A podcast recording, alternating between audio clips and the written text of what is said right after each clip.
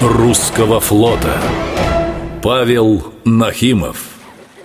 Он родился в тысяча восемьсот втором году в семье небогатого смоленского помещика.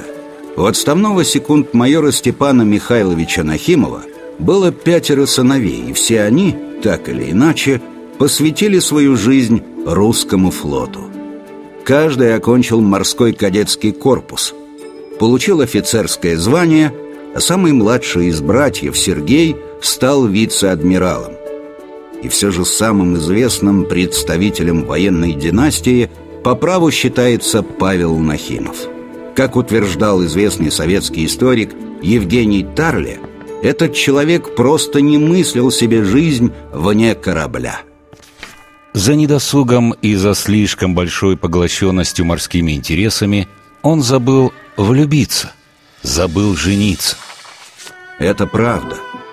Адмирал Нахимов женат не был. Не было у него и наследников. В июне тысяча восемьсот пятьдесят пятого года Павла Степановича поощрили особой премией, так называемой аренды, три тысячи рублей в год. Все деньги он планировал раздать своим племянникам или собственным адъютантам.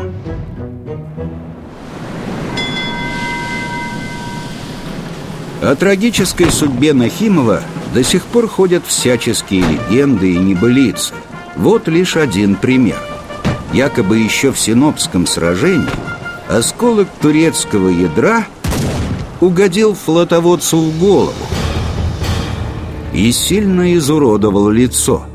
И только вроде как поэтому на всех портретах, медалях и орденах Нахимов изображен в профиль исключительно с левой стороны.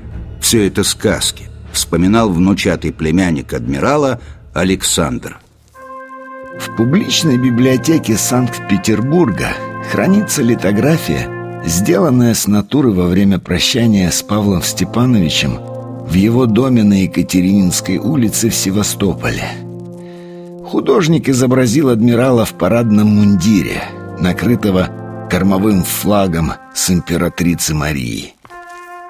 Никаких повреждений на лице нет. Слыхал я и такое. Нахимов будто бы сам искал смерти. Нарочно поблескивая палетами и пуговицами мундира на глазах у врага. Да, во время обороны Севастополя всем офицерам было приказано одеться в солдатские шинели. Наверное, в целях конспирации это было разумно. Но Нахимов, как и контр-адмирал Истомин, до конца оставались в офицерских мундирах. сто пятьдесят лет спустя я был на месте гибели Павла Степановича. В тот самый день и в то самое время, когда его смертельно ранило. И убедился в слепящих лучах заходящего солнца рассмотреть что-то, кроме силуэта, стрелявший француз просто не мог. Павел Нахимов. Адмиралы русского флота.